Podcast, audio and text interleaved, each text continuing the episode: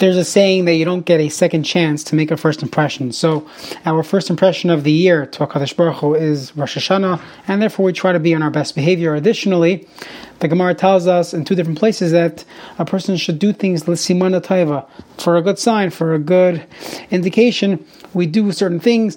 The Gemara says, "Yehi adam ragalecha Rosh Hashanah rubia dahainu tilson." Eat certain types of vegetables. We'll get into leek and and squash the Ramah brings down eating pomegranates, all because of Simana Tuva. They are a good sign to eat them. The Gemara in Krisos sounds like a person should eat them. The Gemara in Harius implies that all you have to do is look at them um, on Rosh Hashanah, and we'll see if a person doesn't want to eat from the head of a fish. There is no chiyuv, there's no obligation. But there is a concept in the Gemara that we do things for Simana Taiva. So the Shulchan Aruch Hasim Tav Kofei Gimel goes through some of them.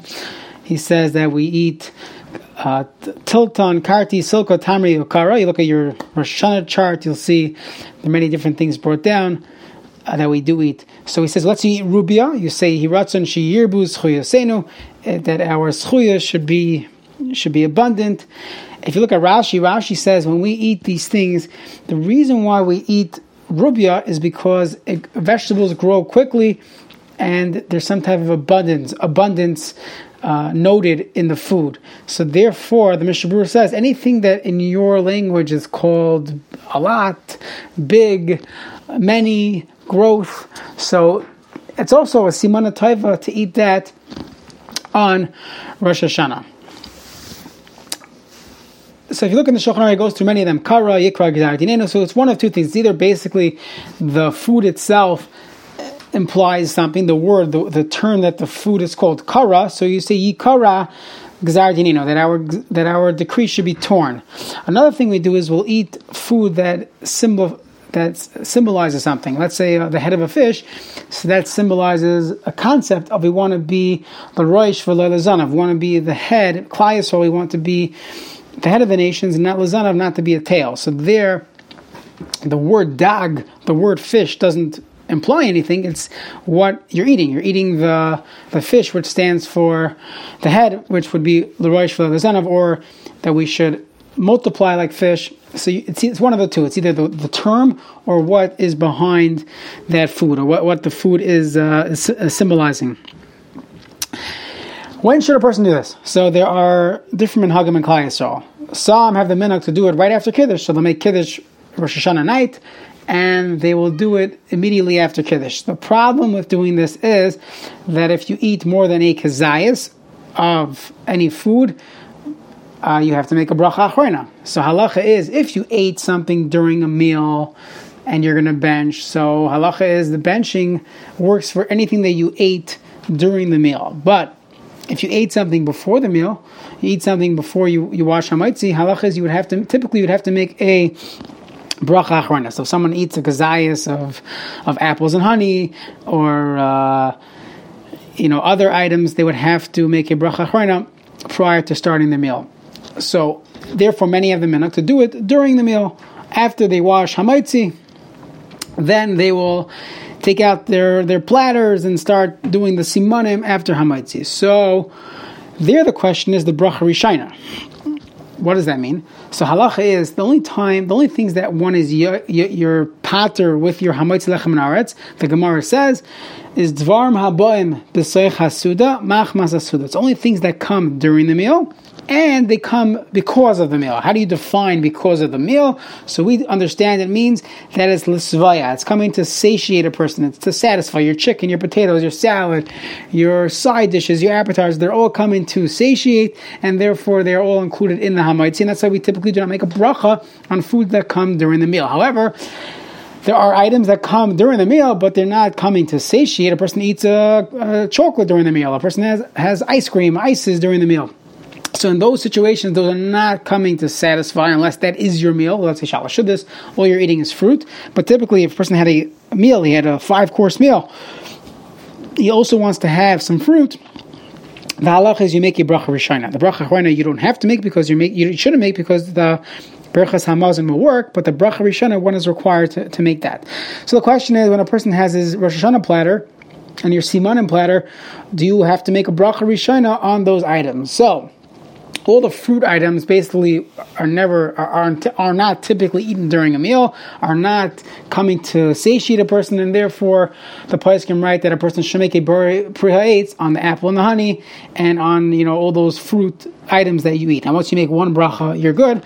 You make one bari prihaetz, you're good to go. What about the hadama? So it depends. Some people will eat carrots with their gefilte fish. So the carrot that they're eating now, they're anyways eating carrots with the fish. So Shlomo Zalman Auerbach and Shlomo writes that, that we don't we typically do not make a bracha on those hadama products. However, if a person never eats a certain type of vegetable, he's only eating it for Rosh Hashanah, so he's not doing it to satiate him. There, the halacha would be that you would have to make a bar priyadama if someone wants to avoid the issue. So you make a bar priyadama on a banana or something else that you would never eat during a meal, and that would pater you for your carrot, uh, leek, or other, what other uh, you know other vegetables that you're eating for your Rosh Hashanah simanim. There are different minhagim of what to do first. So halachically, if you have different fruits on the table, so which one should you do first? So halacha is you do it from the shiva saminim, from the zayin minim. So often people will have a rimon, a pomegranate, a rimon. So uh, the, the, happens to be the Ramah brings down that there are so many. Uh, you know, the, the reason why we we eat the pomegranate is because Narbas Chuyas Karimain, that our Schostim should be like a Rimain, nothing to do with 613 uh, pits, it has to do with with uh, there's so many parts of the of so many seeds in the Rimain, so we should have a lot of Schosim Karimain. So a pomegranate is one of the Shivas Haminim. So halach is you'd have to make the bar prates on the pomegranate first. So, halacha is one should make the bracha on that. Now, many people want to do the dip the apple in the honey first. That's the song. That's chaviv to a person. So it's machlekes in the achrain and the taz and other other poskim. What comes first? Something that you really want now, your chavivus, or the shivas haminim. We paskin shivas haminim comes first. And if a person really wants to do the apple and the honey first, so put the pomegranate and dates, put them in the kitchen, and bring them out later. However, there are those that are more makel and they say that no, since Rosh Hashanah, there's a, a tremendous chavivas to dip the apple in the honey and then, you know, a pikabala to eat the apple first. So many people are makel like the Taz, and since that's chaviv, they'll eat the apple before they'll eat the pomegranate. But halach is one should really, really, if, if you're able to, do make the bracha on the pomegranate or date first, as those are from the Shivas Haminim.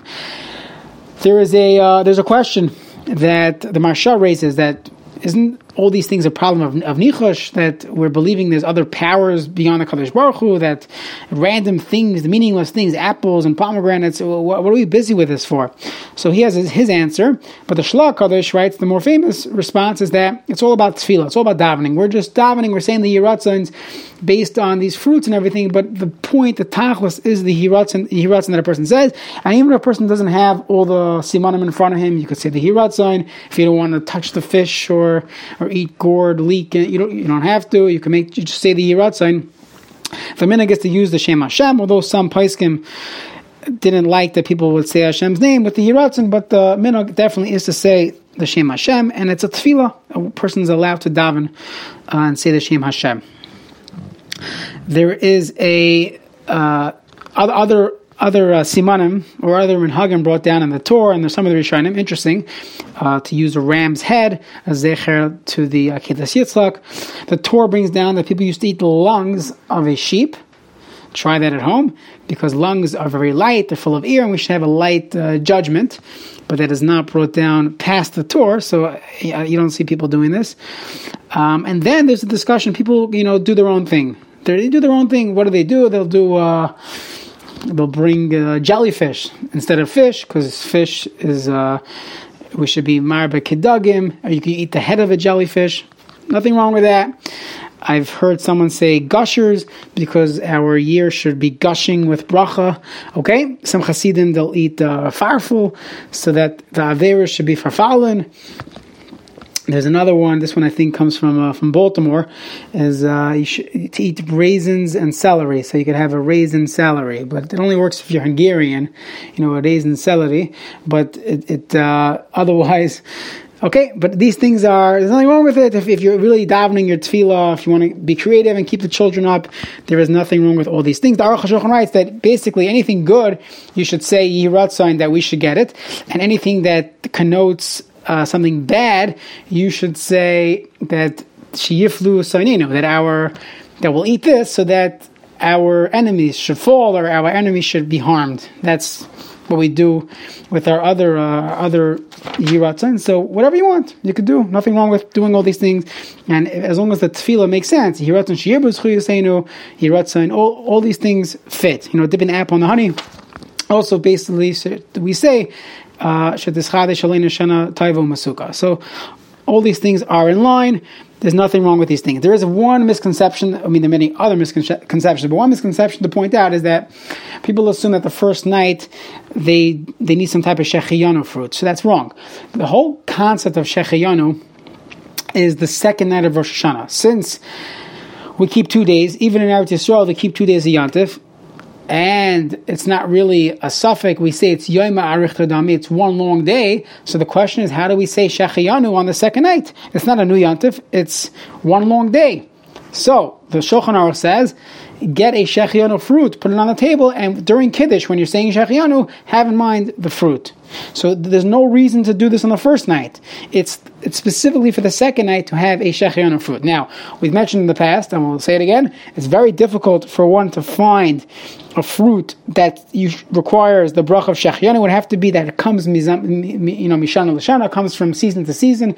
I spoke with the biggest distributor of fruit in the Midwest, and he said that there is nothing, you know, on the commercial market that's only available at certain times. I'm, I'm sure you can find some exotic fruit. So if a person wants to say Shechianu, you have to search around to find some exotic fruit that is not typically found.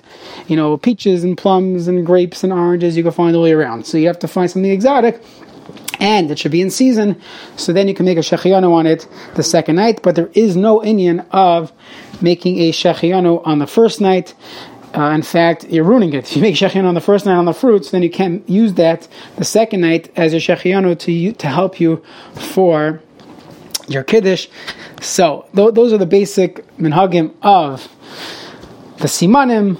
Uh, there are those that do it on the first night only. Some do it the first two the, the, the two nights of Rosh Hashanah, and the Mateh Ephraim brings down some that did it all four meals of Rosh Hashanah. All these things are minhagim. A person should follow, follow his family minhag. We'll continue tomorrow with other minhagim of Rosh Hashanah.